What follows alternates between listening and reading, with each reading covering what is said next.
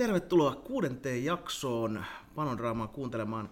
Tänään on tosi mielenkiintoista bisset ainakin kysymyksistä päätellen käsittelyssä, eli vehnäoluet. Vähän lainetaan tuota kategoriaa tuosta myös, mutta yhtään kysymystä ei juurikaan tullut, mutta tässä ehkä päässään vähän murtamaan sitä myyttiä, että onko se vehnäoluet kiinnostavia vai ei. Tuntuu vähän silleen, että ne on jotenkin menettänyt suosiotaan vai mikä fiilis teillä on? Ei ole ehkä nykypäivänä näiden New England ipojen ja saureiden niin vierellä ehkä maailman kiinnostavin, mutta vehnäoluet on erittäin kiinnostavia, jos yhtään perehtyy sen historiaan ja tekniseen puoleen, niin se on erittäin kiinnostava. Joo, todellakin. Ei mun mielestä pitäisi olla niin epäsuosittu kuin mitä ne nyt tuppaa olemaan, että, ennen kaikkea suosittelisin kaikille aloittaville kotipanjoille, että aloittakaa bayerilaisista vehnistä sen takia, että, että ne on lämpötila, käymisen lämpötilakontrollipuolella ehkä helpoin missä tehdä ja sitten toisaalta ne pitää juoda tuoreena, niin ei tarvi yrittää edes malttaa olla juomatta sitä raakana sitä bisseä, koska se, se kuuluu juoda raakana niin kuin sahti. Joo, ja kyllä tommoinen, niin jos miettii jotain perushefevaisenia tosi paksuja, kuitenkin silleen, että hiivapuolelta tulee vähän ja muuta, niin aika lähellähän se on semmoista niin kuin neipaa, jos mietitään ihan vaan tämmöistä niin kuin paperilla, että mitä haetaan suutuntumaa ja aromipuolta. Mutta tota, katsotaan, mitä me keksitään ja saadaanko sitten ihmisten kiinnostus tässä heräämään. Ää, laittakaa ihmeessä kyssäreitä, vaikka ei sitten niin joku tyyli kiinnostaskaan, niin kysykää vaikka, että miksi pitäisi kiinnostaa. Mutta mitäs kaikkea jännää tässä on tapahtunut tota, viime jakson jälkeen? Mä voin alo- aloittaa, että tota, Jenkkireissulta tota, en ostanut messiin, mutta piti diginä hommata semmonen kuin Brewmasters Bible-niminen kirja. Ihan vaan sen takia, että siinä oli tosi paljon semmoisia niin tosi perinteisiä reseptejä. Että just tota, niin kuin Saksaa, Belgiaa ja muuta, mutta semmoisella pienellä jenkkitvistillä, että esimerkiksi kaikki humalat, koska se on niin vanha kirja, niin ei ihan hirveästi saanut tuoreita, tuoreena mitään niin kuin eurooppalaisia humalia, niin siellä on ihan tosi hauskaa settiä. Ja olen haaveillut, että pääsis panemaan. Että katsotaan, koska tässä ehtis. Mainitsit nuo eurooppalaiset humalat, niin mulla jäi, tai tekee mieli päällimmäisenä sanoa sen, että kun viime jaksossa oli puhetta näistä jalohumalista, niin nyt mulla on tämmöinen erittäin tarkka määritelmä tälle, että mitä ne jalohumalat on, niin oikein tarkkaan laskentaa otetaan mukaan ainoastaan Hallertaun, Mittelfry, Tetnangeri, Spalt ja Saats. Se on itse asiassa niin kuin hyvinkin hyvinkin tiukka setti, mitä siellä on. Mä oon jotenkin kuvitellut, että siihen vähän kuuluisi muitakin vanhoja eurooppalaisia laikkeita, mutta tämmöinen mulla jäi tämmöinen päällimmäinen asia, että mä oon vähän näitä humala juttuja lueskellut viime aikoina. Humalassa ollut siis, joo. Joo, no mä kokeilin tota viime jaksoa, muistelen, niin mä kokeilin tehdä semmoisen pienen setin laageria tällä VD 3770 hiivalla käyttämällä sen 20 asteessa, niin ei maistunut mitään outoja sivumakuja. Piti tehdä tämmöinen ihan eksperimentti, että se on nyt tota, niin, heitetty sitten kylmään, niin katellaan joidenkin viikkojen päästä, mikä on lopputulos. Juodaan parin seuraavassa jaksossa. jakson päästä. Niin. Pari keissiä maistellessa. Jäi kyllä noin, niin kuin siis sillä, kun sanoit, että tässä pademaan, niin yksi on kyllä, että laageria tekisi mieli tehdä, mutta nyt alkaa taas tota, talvi-illat tummentua, niin We Heavyä. Se on paras tyyli, mitä on olemassa. Sitä pitäisi päästä tekemään. Tota, vehnäoluet. Mitkä on lempparioluet? Hessu, Hessu saat höpöttää noista Paula Andreista, mitä sitten höpöttänyt joka jaksossa melkein myöhemmin. Mitäs Kretalla tulee mieleen? Siis äh, vehnäoluet ei ole omia henkot lemppareita. Tykkäsin ennen paljon enemmän, mutta mun pitää nyt ehkä vähän syventyä niihin enemmän. Mutta siis mun piti etsiä mun oma Untapped läpi ja laittaa siellä hakuun vehnäolut, että mistä mä oon erityisesti pitänyt. Mä oon antanut 4 kautta 5 semmoiselle kuin König Ludwig Weissbier Hell. Oh, ja se on Royal Bavarian Hefeweizen näköjään on ollut ihan hyvä. Tämä on juotu joskus 2017, eli ei muistikuvaa. Et, mutta sitten mä tykkään Erdingeristä. Se on mun mielestä, niin kun, se ei ole niin ehkä niin voimakkaan makunen kuin moni. Ja sitten jos lähdetään pois näistä saksalaisista vehnistä, niin mun mielestä Fat Lizard Bikini Top on ihan helmi. Oi se, on, se on ihan helmi. Jenkkivehnä. Bikinitoppia, tai niin bikinitopi tai bikinitopo on oikein, oikein hyvä, hyvä bisse. Tota, se oli vaan silloin, kun mä olin tölkittää, kun toi Otanemme pani mua auki. Sitä tölkitettiin aika vitusti ja sitten tuli myös, niin kuin, totta kai pitää joka erä maistella, niin se oli silleen, että mulla oli semmoinen niin neljän kuukauden breikki, että, niin kuin, että jos olisi jotain muuta. Muuten noista vehnistä, tota, ja sitten toki nykyään menee, mutta siis kyllähän tämä on niin Hefevaisen osasto, mutta öö, Honkavuoden valo oli tuossa 2017. Mä muistan, kun mulla, mulla oli ollut siis tosi pitkä aika, että mitään niin perinteisen tyyppisiäkään en tota, ollut juonut, niin se oli niin pitkästä aikaa semmoinen, että hetkinen, että vehnä, tähän, tämän, tämän niin voi juoda ja sitä mä ostan aina silloin tällä, jos tekee niin mieli vehnää. Ja toki tässä nyt niin uusi, uusien trendien aallolla on kaikki nämä niin vaitipat ja muut. Voidaan tsekkailla, että onko vaitipa oikeasti vehnäolutta ja mikä se vehnäoluen määritelmä on. Mutta Hessulla, tuleeko muita mieleen, mieleen Paulaanerin lisäksi? No, No, nyt kun mut on leimattu niin Paulaaner ukkeliksi kuin vaan voi olla, niin täytyy sanoa, että mä en ole alun perin ollut ollenkaan vehnäoluiden ystävä. Et mä, mulla on ihan semmoinen muisto, se oli todennäköisesti ensimmäinen Helsinki Beer Festival ikinä, että se oli 90-luvun puolella todella niin kuin back in the day. Ja siellä oli muutamia vehnäoluita ja maistelin niitä ja mä en pystynyt niitä tuoppeja juoda loppuun. Mutta sitten mulle tuli joku, joku herätys joskus 2004-2003 tienoilla Paulaanerista nimenomaan, että, että, että tämmöisenkin bissen voi tehdä tosi balanssia ja se voi olla todella hyvä ja sen jälkeen mä oon ollut kyllä ihan, ihan kyllä luostariukkelimies siinä mielessä, että, että se Paulaaner on mulle, mulle todella sellainen epityyminen bayerilainen vehnä. Ja, ja sitä kautta sitten on kyllä oppinut tykkää muistakin bayerilaisista ja sitten myös muista vehnistä pikkuhiljaa. Mutta kyllä muuta Paulaneri on tänäkin kesänä mennyt semmoinen 340 litraa ihan, ihan heittämällä. Päivässä helposti. Niin. tota, sitten jos tässä nyt oli, tai tuli, tuli näitä termejä, että on niin saksavehnä, jenkkivehnä ja muita, niin mitä niin kuin te laskette ylipäätään vehnäoluiksi ja mikä se niin kuin teillä on se raja tai se niin kuin boxin frame, mitkä lasketaan niin kuin vehnäolueeksi? Niin. Tämä on aika vaikea kysymys, koska mä itse juon aika paljon semmoisia myös niin kuin marja- tai hedelmäoluita, niin nehän on usein mallasruumassa saattaa olla puolet vehnää. Niin onko se sitten vehnä vai ei? Hmm. Et mun mielestä, jos sä sanot sanan vehnäolut, se ei tarkoita pelkästään semmoista saksalaista fenolista ja esteristä mausteista olutta. Et se voi olla vähän mitä vaan, koska eihän American Wheatki poikkea siitä tyylistä aika paljon maultaan. Joo, kyllä se varmaan, että jos sanotaan vehnäolut, niin, niin mielikuva on heti joku näistä perinteisemmistä vehnäolut-tyyleistä, joilla on sitten omaleimaset makuprofiilinsa sitten johtuen, mistä milloin johtuukin, että periaatteessa esimerkiksi niin kuin bayerilaisen vehnäoluen makuisen oluen kyllä pystyy tehdä ilmasta vehnääkin nykyisen tietämyksen mukaisesti, että siitä tulee aika paljon siitä ihan hiivan, hiivan profiilista ja sitten sit suutuntua pystytään luoda jollain muullakin tavalla. Et ehkä se on enemmän se, mutta kyllä mä, mä sanoisin, että jos puhutaan vehnäalueista, niin ne on oluita, jos on suunnilleen puolet siitä, siitä mallasta tai, tai viljamäärästä, niin on, olisi vehnää.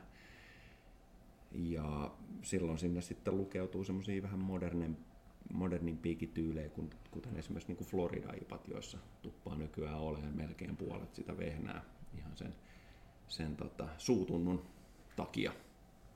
En tiedä, mistä se siellä alun perin sitten johtuu. No, Tuosta onkin hyvä pienellä aasinsillalla lähteä sitten, niin kuin, että jos puhutaan niin kuin vehnäoluista, niin sanoit, että puolet pitää, tai pitää ja pitää olla sitä niin kuin vehnämallasta, niin Kuinka paljon te niin lähtisitte käyttää ylipäätään vehnämallasta? No jos mennään taas takaisin näihin saksalaisiin, niin, niin Saksan puhdistuslakihan sanoo, että sulla täytyy olla vähintään 50 prosenttia. Minusta on aika hyvä niin kun, nyrkkisääntö. Vähän riippuu mitä tehdään. Mutta mä aloin itse miettiä sitä ohramaltaan määrää siinä. Että mitäs nyt tässä kun lueskelin, niin, niin sitä ohraa täytyy kuitenkin olla siellä, varsinkin näissä perinteisissä saksalaisissa, kun sä haluat näitä fenoleita sinne. Eli se hiivahan tuottaa luonnostaan estereitä, mutta se suurin osa näistä sun äh, fenolin mauista, mitä sinne tulee, eli tämä neljä vinyl guaicaol, eli ei, ei lol, niin kuin mä sanoin aiemmin, eli se, mikä maistuu pippuriselta ja neilikalta, niin, niin sehän tulee nimenomaan sieltä ohran maltaasta, jonka sä sitten saat siitä mäskäyksessä tietyllä tekniikalla esiin. Eli sun täytyy olla vähän ohraa siellä, jos sä haluat tehdä tämmöisen saksalaistyylisen. Ja se on siis silleen, että vehnäoluet ei käy pelkästään vehnämallasta. Että semmoistakin on jo joskus kuullut tuolla ja nähnyt foorumeilla, että eihän vehnämaltaan sen kuulu mennä yhtään mitään muuta. Höpö, höpö. Joo, joo, ja varsinkin sitten niin kuin ruisolut puolella, että jos joku sanoo, että ruisoluissa pitää olla 100 prosenttia ruista, niin mulla on vähän hankalampi sitten Ei, tehdä. ei se keittopäivän lopu ikinä. se, ei sitten ehkä, se ei ainakaan onnellisesti pääty, mutta joo, että 40-60 prosenttia sitä vehnää olisi, olisi ehkä se lähtökohtainen juttu, että kyllä se voi olla sen alle, että helposti sitten, sitten jos haetaan erikoismaltaita siihen mukaan, niin, niin jos pidetään perusmaltaiden suhde 50-50, eli ohra ja vehnä, niin sitten tyyli kuin tyyli vehnäaluissa, niin sit, sit, silloinhan se painuu sitten alle sen 50 se kokonaismäärä siitä vehnästä, jos sinne laitetaan karamaltaita sekaan. Ja tuossa, jos ajatellaan nyt silleen, että jos ruvetaan miettimään sitä että vähän näitä eri tyylejä, mä näen kolme ehkä semmoista isompaa perustyyliä noissa vehnäoluissa. Eh, On bayerilainen vehnäolut, sitten on belgialaiset vehnäalueet ja sitten jenkkivehnäalueet. Ja se, sen lisäksi sitten on ne ehkä enemmän niin kuin marginaalissa olevat jutut, eli saksalaiset jäämävehnäalueet, eli Goset ja, ja Berliner Weisset, ja sitten taas toisaalta niin kuin nämä Florida-ipat ja White-ipat ja tämän tyyppiset johdannaiset, niin, niin näissä kolmessa, jos ajatellaan sitten niin kuin sitä, että minkälaista mallasta sinne pitäisi mennä, niin, niin jenkkivehnäoluethan on alun perin ollut bayerilaisten panimomestarien tekemiä oluita sitten Jenkeissä, ja, ja niissä on hyvin pitkällistä mallasprofiilia jäljitelty sen mukaan, mitä siellä koti Bayerissa on tehty, ja sitten enemmän sillä hiivalla, hiivalla pelattu sitten vähän erinäköiseksi se profiili, kun ei ole ollut saatavilla sitä, sitä hiivaa sieltä. Niin niissä Bayerilaisissa ja Jenkeissä se vehnämallas pitäisi olla nimenomaan mallastettua vehnää. Ja siitä tulee se ominainen, makea ja täyteläinen fiilis, mikä, mikä näissä vehnissä ikään kuin sen vartalon osalta on. Ja sitten belgialaisissa vehnissä yleensä on käytetty mallastamatonta vehnää. Siellä haetaan enemmän semmoista kevyttä juotavuutta, ohuutta siihen runkoon. Ja se nimenomaan löytyy niin kuin sitä, sitä kautta, että se samannäköinen mal, niin kuin malt bill, mutta, mutta ilman mallastamatonta vehnää, niin tuo, tuo sitten sen tyyppisen rungon sinne.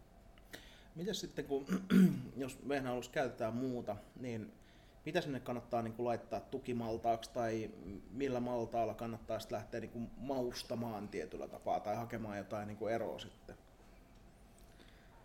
No se riippuu taas vähän, että mihin tyyliin ollaan menossa. Että, että siellä bayerilaisella puolella mä ihan rohkeasti käyttäisin näitä karamaltaita tai krystaalmaltaita. Et, et siellä se pieni karamellisuus on ihan ok, koska siinä se vissen olemus on semmoinen snadisti makee, mikä joillekin on jopa vähän niin kuin luotaan työntävä elementti, niin sitä tukee hyvin semmoinen pieni karamellin aromi. Niin jossain 3 ja 5 prosentin luokassa jotain peruskaramaltaita, niin voisi olla ihan hyvä.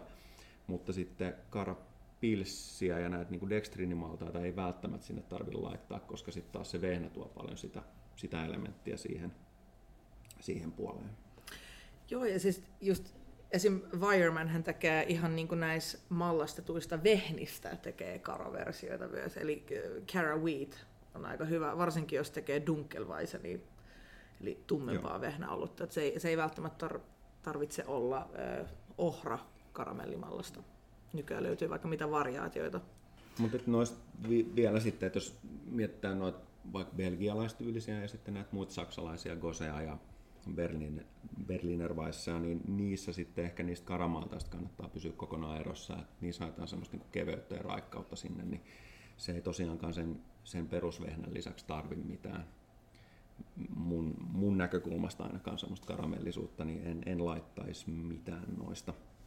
Ja sittenhän Suomessa ainakin on yllättävän suosittu tämmöinen niin savuvehnän käsite. Itse en tykkää savuisista oluista juuri ollenkaan, mutta ne, ne tuntuu olevan ihan, ihan suosittuja, niin sekin voi olla semmoinen, että jos tykkää savuoluista, niin kandee vehnään koettaa yhdistää, koska siinä on sitä suutuntua, joka sitten pehmentää sitä savuelementtiä mukavasti, kun puhuttiin just näistä nimenomaan maustavista maltaista. Miten sitten, tota, jos mennään tuohon ihan niin kuin jenkki ja perinteiseen saksalaiseen vehnään ja muuhun, niin jos teidän pitäisi heittää joku niin kuin mallassuhde esimerkki ja tavallaan niin kuin sitä kautta lähteä luomaan tämmöistä joko keinotekosta tai olemassa olevaa niin kuin rajaa, että miss, missä niin kuin, tavallaan vehnäoluissa mennään sitten sen suuren veden yli ja vaihtuu, vaihtuu tyyli. Mun mielestä jenkkivehni, jenkkivehnissä on niin vähemmän vehnää verrattuna näihin saksalaisiin. Sä oot tehnyt enemmän kuin minä, mutta näin mä oon niin kokenut, että asia oli, olisi. Mä oon ainakin juonut enemmän. Tota, mä en välttämättä ole tehnyt niin paljon vehniä ainakaan kaupallisesti, mutta kotipuolella kyllä. Ja kyllähän jännä juttu noissa jenkkivehnissähän on se, että, että ne on alun perin jonkunnäköisiä kopioita kyllä vanhan mantereen vehnistä. Et Jenkeissä on paljon sekä niin kuin Hefeweizzen tai Kristallweizzen tyylisiä niin kuin bayerilaisvehnäkopioita, että sitten belgialaistyylisiä vehnäkopioita. Ja ehkä niistä niin kuin mallaspohjassa ei niin hirveästi eroa ole, että ne on vaan tehty sikäläisillä maltailla. Että se, kyllä ne suurimmat erot tulee enemmän siellä hiivassa ja humaloinnissa. Et, et ihan semmoinen niin perusjenkki vehnähän on bayerilainen vehnä, joka on tehty jenkkiläisellä alehiivalla ja sitten humaloitu ehkä paikallisilla humalilla, niin si, si, siitä se ero syntyy. Et siellä mallaspuolella on hirveän, hirveän vähän mitään, mitään eroja.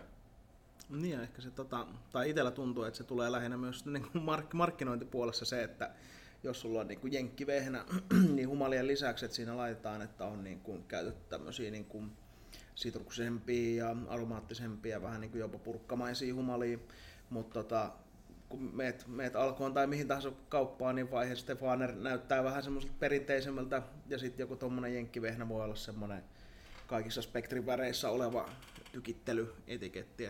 Mutta onko se, se on niin. ehkä se mielikuva, mikä Se on tulee. varmaan näin, että mä voisin kertoa semmoisen hauskan tarinan, yksi sellaisia ainakin tuolla äh, länsirannikolla aikanaan suosituimpia jenkkivehniä, niin Widmer Brothersin Hefeweizeni, niin sehän on syntynyt sillä hauskasti vahingossa, että, että siellä Panimolla oli, oliko, oliko nyt Panimomestarina tai jonkunnäköisenä panomiehenä ainakin saksalainen jehu, joka, jonka tarkoituksena oli tehdä niin Kristallweizen, koska länsirannikolla Jenkeissä on totuttu siihen, että bisse on kirkasta. Ja, ja sinne olisi ollut, ollut niin kuin vaikeata, vaikeata myydä, myydä, myydä mitään muuta. Ja sitten siinä vaiheessa, kun bisse oli tehty aika hyvä mälli ja sitä oli vähän päästy vissiin markkinoimaankin, niin kävi ilmi, että ne ei pystynyt suodattamaan sitä niiden suodattimilla, kun se oli niin paksua kamaa. Niin sitten ne, ne sitten veti Sn hihasta ja hommas tommosia perus korkeita laseja ison määrän ja jakeli niitä niihin mestoihin, mihin aikoi myydä sitä bisseä ja myy sen suodattamattomana. Ja yhtenä kesänä vaan päätti silleen, että okei, että nyt tehdään tästä juttu, että tämä on nyt niin kuin. Ja, ja se bissehän oli käytännössä ihan suora niin kuin bayerilaiskopio niin lähelle kuin ne vaan pystyi siellä tehdä. Ja, ja siitä tuli iso juttu. Ja, ja, ja tota, aika, aika moni muukin tommonen tosi suosittu jenkki vehnä, niin kyllä se on niin lähelle kuin mitä ne pystyy tekemään, niin on ihan bayerilainen hefe nykyisellään. Et sitten se, mitä me taas mielletään, koska sit me, meillä täytyy olla joku ero, kun me puhutaan jenkkivehnästä, niin ne on nimenomaan niitä, jotka on sit niistä vähän johdettu eteenpäin ja niissä on vaihdettu jotain elementtejä. Ja, ja se elementti yleensä on tietysti se humala, koska sitten se on se paikallinen humala, joka nousee sinne esille. Niin, niin, niin, toi on niin kuin se, se harha, mikä siinä, kun puhutaan jenkki, jenkkivehnästä, niin tavallaan sitä eroa ei ole, mutta sit se on just se pieni, pieni paikalliselementti. Miten sitten noin, niin tässä vilahti tuo niin belgialaiset vehnät kanssa, niin tota, onko niissä jotain, jotain eroa sitten? No niissä on, sen puhuttiin siitä mallastamattomuudesta sen vehnän osalta, niin sen lisäksi ne on yleensä maustettu. Että jos ajatellaan tuommoista perushuugoa, eli Hogarden. Hoegaarden, Huhart, Huhart, mitä se nyt haluaa sanoa, niin siellä on yleensä korianterin siementä jonkun verran ja sitten jonkun sitrushedelmän kuorta pieni määrä. Ja se, ja sitten tietysti se hiivaprofiili on pikkusen erilainen, että se ei ole semmoinen banaaninen ja se ei tee siitä ihan niin, niin kuin tavallaan ra, raskaan makusta, sitten myöskään se hiiva siitä, kuin mitä Ehkä vähän bairilaista on. pippurisempi tai semmoinen Vähän maust- enemmän sinne. tietyllä tavalla erilainen mausteisuus. Mm. enemmän siihen suuntaan kallella oleva, niin si- siitä se ero syntyy. Vaaleampia ja mallaspuolelta to- tosiaankin kevyempiä. Mitä sitten kun tos, mäkin sanoin tuosta niinku suutuntumasta, että yleensä, niinku, tai ainakin mä mielen silleen, että vehnäoluet on vähän niinku paksumpia suutuntumalta, niin mikä teidän niinku take on siihen, että millainen sen niinku suutuntuman pitäisi sitten niinku olla ja miten te lähtisitte sitten niinku duunaamaan sitä? No tässä, kun mä just juon tätä vaiheen Stefanerin hefeä tässä, niin tämähän on ihan tosi niin kuin kermanen suussa ja tässä on tosi tosi paljon hiilihappoa. Niin sehän on semmoinen niin pieni niin kuin kikki sitä mausteisuutta, mutta sitten kuitenkin semmoinen kermanen loppu. Et eihän tämä ei ole semmoinen varsinainen niin kuin vesitekniikka ollut. Mun mielestä on just enemmän tämä vehnä niin kuin, ja hiiva yhdessä tuottaa tähän erittäin hyvän suutuntuman. Joo, tämä niinku suutuntuma on mun mielestä, tai että miksi mä niinku en juo tavallaan vehniä, niin se, niinku, se, se voi olla joku semmoinen placebo, että mulla tuntuu, että vaan niinku maha täyttyy sitä yhdestä vehnäoluesta niin paljon, että ei enää pysty pyörimään kotia. Mikä on sit ihan hyvä, että jos on radalla, niin voi ottaa se yhden Francis Garner Hefeweizenin siihen ja ei tule otettu sitä seuraavaa ipaa siihen heti niin nopeasti. Joo, mainitsit tuon sanan placebo, niin mä koen, että ihan kyllä osa noissa bayerilaisissa siitä suun, suutuntuman paksuudesta niin on nimenomaan aistiharhaa. Eli koska siellä on sitä banaanituoksua, eli iso amyyliasetaattia, noin enemmän kemiallisesti sanottuna, niin se luo meille mielikuva banaanista. Banaani on paksua tavaraa, tuntuu suussa semmoiselta tahnalta, niin jos joku asia tuoksuu banaanille ja sä saat sitä asiaa suuhun, niin sit sä koet, että se on vähän samanlaista konsistenssia. Et nenä, nenästä kiinni pitäen tuommoinen bayerilainen vehnä juotuna, niin se ei ehkä ole ihan niin paksu kuin mitä se tavallaan mie- mielikuvana on. Mutta toki siinä on sitten, jos nyt mennään sitten ihan näihin absoluuttisiin asioihin siitä, että, että mikä tekee siitä vehnästä vähän semmoisen paksumman, niin kyllähän vehnässä on, on erilaisia sekä, sekä hiilihydraatteja että proteiineja, jotka, jotka tekee siitä oikeasti vähän paksumpaa siitä tavarasta.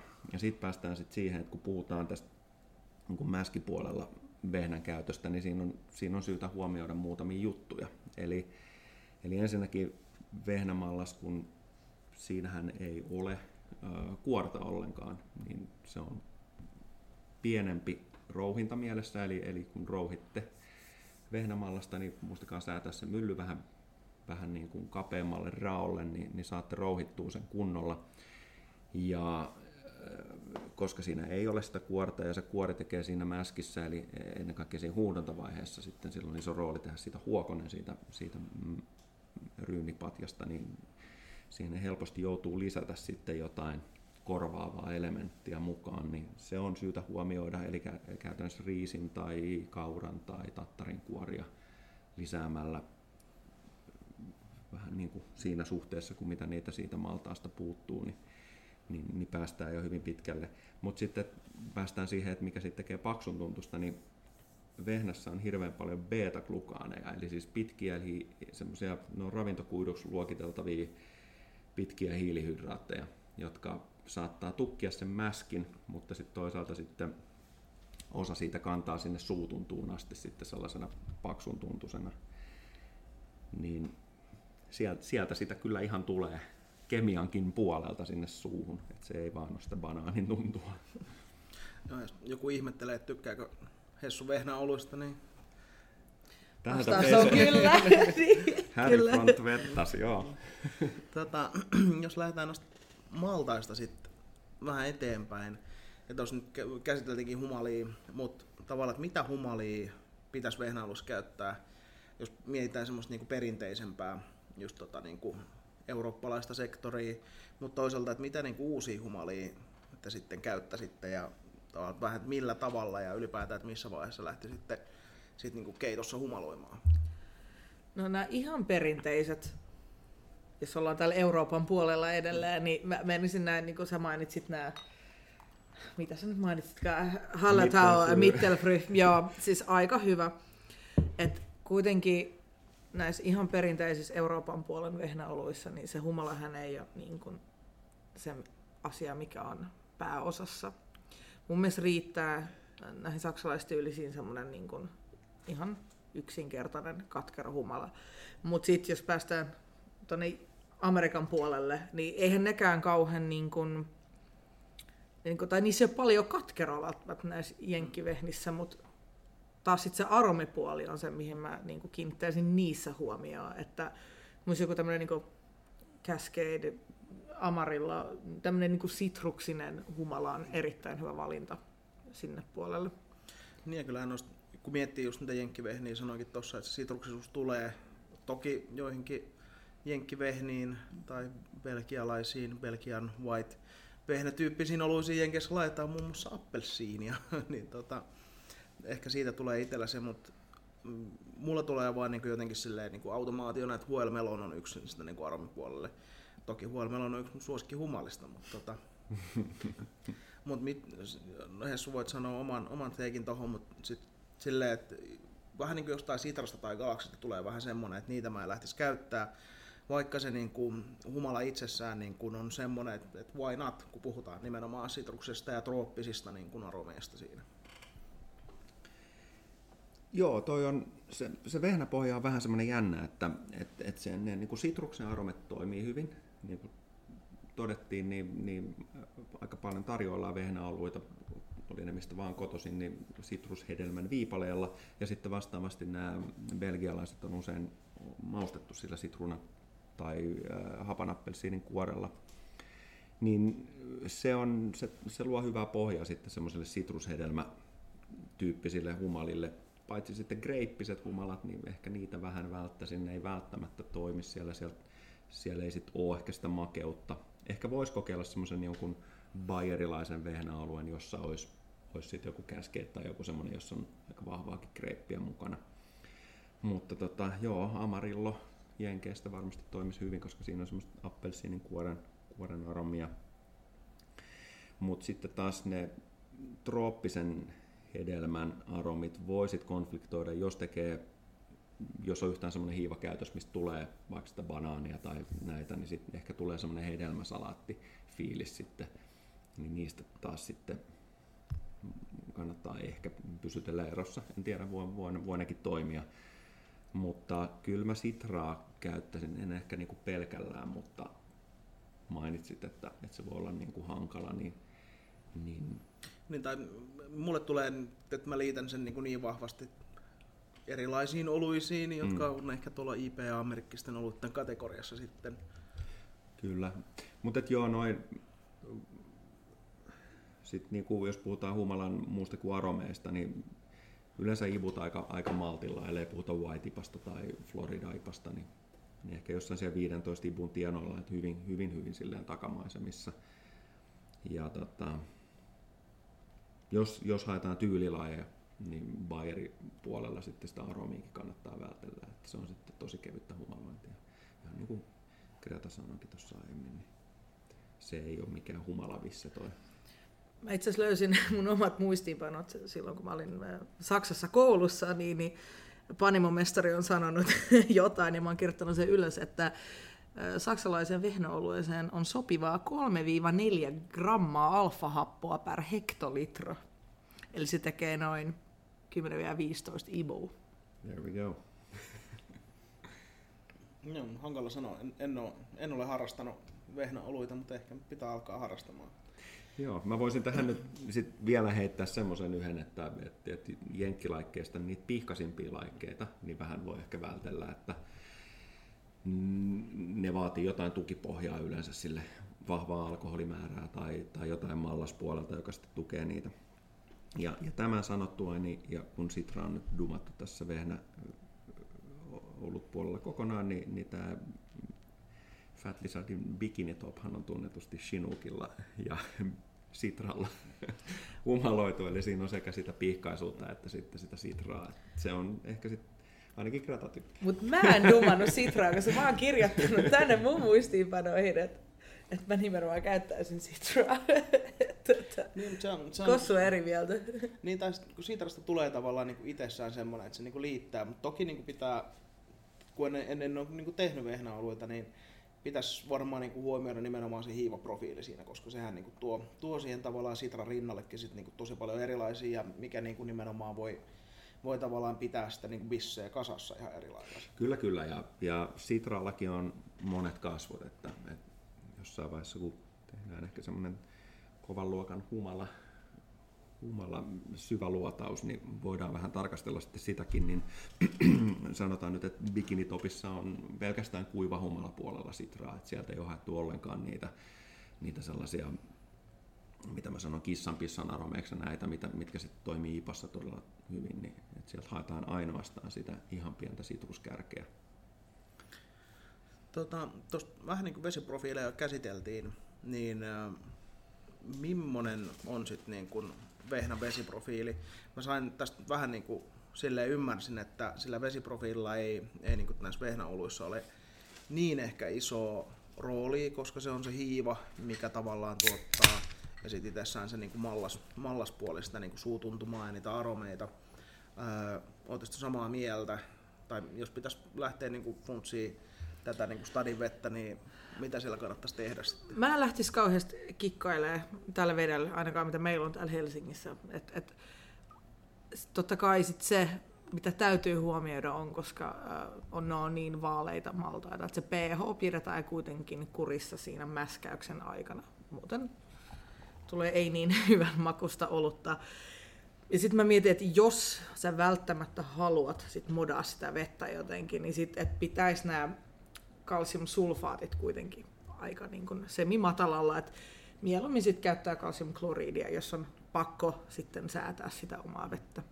Mikä sulla olisi niin semmoinen ideaali pH, mikä olisi niin kuin mäskäyksessä? Mäskäykseen siis 5,2 ja 5,6 Okei, erittäin niin, hyvä. Niinkin tarkka tavallaan. Joo, e, ihan että se entsyymitoiminta olisi niin kuin parhaimmillaan. Et ihan siis maitohapolla mun mielestä on hyvä tiputtaa se tässä tapauksessa. Joo, yleisenä ohjenuorana tähtäisin sinne alempaan osastoon, jopa sinne 5,2, että mitä paremmin sen pH saa sinne kuriin, niin sitä vähemmän tarvii murehtia sitten sen lämpötilan osalta esimerkiksi huuhdonnassa tai, tai varsinkin jos aikoo tehdä dekoktiomäskejä, mitkä periaatteessa, jos nyt ihan ihan syvälle mennä vai erilaisissa vehnissä, mutta ehkä nyt ei mennä nyt niin syvälle, että puhuttaisiin dekoktioon. Tästä tulee kahdeksan tunnin podcast, no, jos me no, mennään joo, tähän. Joo, ei, ei voi päästä mua irti, mutta tuohon veteen, jos mennään, niin mä oon ihan, ihan samoilla jäljellä, että, että vesi hyvin kevyellä modifikaatiolla, että, että Suomessa usein ehkä on ihan kiva saada vähän sitä kalsiumpitoisuutta korkeammalle kuin mitä vesijohtovedestä tulee, että jonnekin sinne niin kuin 60 ppm-luokkaan, niin kalsiumkloridilla ottaa sen sit, sitten sinne ja vähän tasapainottaa ehkä magnesiumsulfaatilla niin, että, että saisi niinku yksi yhteen nämä kloridi- ja sulfaatti-ionien määrän. Et, et mulle se yksi yhteen on ollut, ollut vehnäpuolella sellainen, sellainen ohjenuora. Jenkkivehnissä, jos haluaa niitä humalajuttuja vähän sieltä hakea, niin joku semmoinen peileilhenkinen vesiprofiili voi olla ihan ok, mutta tota, en, en, mä, en välttämättä edes niin kuin noissa Florida IPA ja, ja White IPA puolella niin lähtisi revittelee ihan liikaa. Et niistä voi tulla tosi teräviä sitten, koska siellä ei ole yhtään sitä mallaspohjaa, kun siitä halutaan niin kevyt. Niin ja sulla oluita juomassa, niin sitä teräviä nautiskella ylipäätään. Mm. tota, ää, hiivat. Nää, näistä mä haluan itsekin kuunnella, koska tota, mä oon niin kuin siis silleen, että olen käyttänyt kyllä vehnähiivoja, mutta aivan eri, erilaisiin oluisiin, muun muassa yhteen viiheviin käytin ihan niin kuin läpällä kokeilen, mitä vehnä hiivalla tulee ja ei huonoa, mutta en, en, en mä ehkä niin... Siitä saa mitä tuli. Joo, mutta tota, jos miettii niin kuin ihan kotipanian näkökulmasta, niin mitä vehnähiivoja käyttäisitte ja tavallaan mikä se pitäisi olla sen lämpötilan? Tämä niin lämpötilahomma on, on, on kuitenkin se tavallaan hankalin näissä kotipanin olosuhteissa. Niin paljon kuin mä liputan noiden kuivahiivojen puolesta, niin mä ehkä sitten tämmöisenä varsinkin Bayerin vehnä ystävänä lähtisin taas nyt kyllä tonne nestehiivapuolelle. Mun oma henkilökohtainen lempparihiiva on Wyistin 3056 Mulla sama, yes! There we go. Se on erittäin hyvä. Siitä tulee niinku just mun makuun sellainen banaanineilikka-koktaili, mitä, mitä mä haen sieltä bayerilaisista vehnäoluista. Ja se toimii todella hyvin, ihan jopa ilman lämpötilakontrollia, kunhan on riittävän hyvä ilmankierto sellaisen äh, ohut, ohut reunasen käymisastian ympärillä niin huoneen lämmössä. Et se, se, on, se on erittäin toimiva hiiva. Toinen hyvä, mulla nyt valitettavasti on Wyistin katalogista nämä molemmat, mutta sitten on se 3068 vaihe Stefani Weizeni, mutta se ei ole ihan, ihan aromeeltaan niin kiva. Mutta noilla mä lähtisin, noilla mä lähtisin pelaamaan ihan kyllä. Ja, ja sitten tässä, kun puhutaan aina nestehiivan hinnasta, niin vehnähiivapuolella bayerilaisista varsinkin, kun me haetaan niitä vahvoja aromeita siitä hiivasta, niin sitä hiivaa tarvii vähemmän kuin mitä se ohjeistus on. Eli me halutaan sitä, että se hiiva kasvaa voimakkaasti, jotta se voi käyttää sen loppuun, jolloin sitä pitää pitchata vähemmän kuin peruslaskusäännöt sanoo. Niin sehän on silloin taloudellisesti ihan mukava asia, koska voi tehdä vähän enemmän bissejä tai vähän vähemmällä hiivamäärällä, niin ehkä mä annan puheenvuoron. Niin, ei, niin että ei tarvitse sitä kahden litran starteria välttämättä. Mm. Mutta joo, siis tuo, tuo Wyestin 3056 on mun mielestä niin hyvä, just koska se on niin tasapainoinen. Kun mä itse lähtisin jollain tämmöisellä tasapainoisella hiivalla. Vähän riippuu, että oot sä tehnyt siihen bisseen just tämän steppimäskäyksen? Oot sä tehnyt siihen tämän niin sanotun ferulahappo-tauon? Että haluatko sitä pippurisuutta vai et. Et mun mielestä nämä niin tasapainoiset hiivat on tosi hyviä, koska sitten taas jotkut tämmöiset niin kuin, tämä Safbrew VB06, eli kuivahiiva, niin se tekee ihan sikana sitä niin kuin banaalin makuun, varsinkin jos sä mm. et kontrolloi sitä. Heti kun se menee johonkin yli 25, niin se on yhtä banaania vaan se koko juttu. Hmm. Et sen takia mä suosin myös tämmöisiä aika neutraaleja. Et mä itse tykkään pitää jossain just äh, parissa kympissä 20 astetta aika hyvä, mutta jos se nousee siitä yli, niin ei se nyt ole mikään maailmanloppu todellakaan. Niin, niin kuin alussa sanottiin, niin ilmeisesti vehnäolot on myös semmoisia niin aloittelijaystävällisiä, jos se on sitä niin käymischamberia ja lämpötilakontrollia. Ää, jos tuossa sanoit niin tuon 25, niin mikä sitten on tavallaan semmoinen yleensä niin kuin maksimi lämpötila, mikä niin kuin voisi olla semmoinen, mitä niin kuin kannattaisi yrittää. Ja yleensä jos miettii, että aika moni, moni panee siellä niin kuin himassa yksiössä, kaksiossa tai missä lieneekään, niin tota, ne lämpötilat voi olla sitä niin kuin lähelläkin kahta viittä. No aika aggressiivisia hiivoja kuitenkin, että pitää aina muistaa, että se lämpötila siellä pöntön sisällä nousee paljon enemmän kuin mitä siinä huoneessa on, just koska ne on, ne on aika nopeita hiivoja.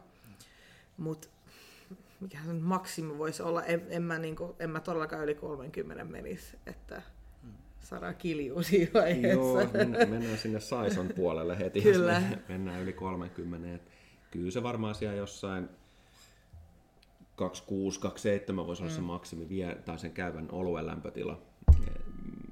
Eli se tarkoittaa huoneen lämpönä varmaan jotain 2, 3 ja 2, 4 maksimista. En mä, en mä kesällä käyttäisi huoneen lämmössä ilman lämpötilakontrollia e- edes, edes vehnää, mutta että niin talvella, talvella on ihan kiva. Yleensä asunnot on pikkasen viileämpi, ettei jos sitä kahta seiskaa sitten se huoneen lämpö, niin ihan hyvin sieltä löytyy nyt kun mä dissasin niitä kuivahiivoja, niin mulla on yksi semmonen, mikä on jäänyt mieleen ihan toimivana vaihtoehtona aikanaan ainakin, en tiedä onko se muuttunut, niin toi uusseelantilainen Mangrove Jackin M20 Bavarian Wheat hiiva. Se on ehkä ainoa back in the day, mitä, niin kuin, millä sain kuivahiivoista semmoisen profiilin tämmöiseen bayerilaiseen vehnään. Niin, ja tämä kyseinen hiiva on, kun sanoin tuossa aikaisemmin, että on niin kuin muissa ollut tyyleissä käyttänyt, niin nimenomaan tämä on ollut se, se niin kuin kuiva hiiva, mitä on itse käyttänyt. En, ei ole oikeastaan muistikuvia, niin kuin sanoin, niin ei ole ollut vehnäolutta tulossa silloin, niin hankala sanoa, että mikä se niin kuin oikea tavallaan oli, mutta hyvä sanonta kuivahiivoja, koska ne on varmaan, että kuuntelijoista aika moni käyttää kuitenkin kuivahiivoja sitten. Mm. Mutta tästä sanoitte, että toi, niin kuin, tai Hessu sanoi, että toi nestehiivapuoli on se, mitä niin kuin kannattaisi pistää, niin tota, muutenkin, tai tavallaan jos miettii ns. mitä niin kotipanemisessa ehkä tarvitsisi miettiä, niin on siis silleen, että jos miettii, että vehnää menee kuitenkin niin vähän näitä muita kalliita osia, mitä muihin menee, että sä et tarvi niin paljon humalaa esimerkiksi siihen. Niin, niin hyvä, hyvä setti. Tota, sitten jos pitäisi lähteä tekemään jotain niin kuin muita tavallaan vehnä ollut tyylejä, mm. niin mitä, mitä hiivoja sen vai jäikö se mm. sulla kesken Niin, ei, mä olin just tulossa vähän siihen, no. että nyt puhuttiin niin vahvasti tuosta bayerilaisesta puolesta, että jenkkivehnä puolella niin ihan, ihan hyvin nämä perus APA, IPA-hiivat, US05 tämmöiset, niin toimii, toimii oikein hyvin ja semmoiset niin neutraali matalehiivat.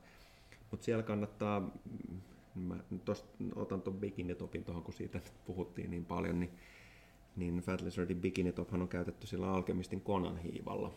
Ja sillä tuodaan sitten vähän, vähän myöskin sitten ehkä siitä sitrahumalasta erilaisia elementtejä esille, koska se on, se on lähtökohtaisesti äh, IPA-hiivana tunnettu ja se tukee, tukee aromeiltaan IPA, IPA humalia hyvin, niin, niin sillä saadaan niin kuin erilaisia puolia esille. Niin ihan vastaavasti kannattaa ehkä kokeilla jotain S04 ja tuollaisia, mitä pois käytetään, niin, niin ehkä Vehnäkin puolella, mutta mulla ei niistä kokemusta, mutta, mutta, mutta toi Konan hiivan toimivuus niin rohkaisisi mun mielestä kokeilemaan myös aika villejäkin kombinaatioita.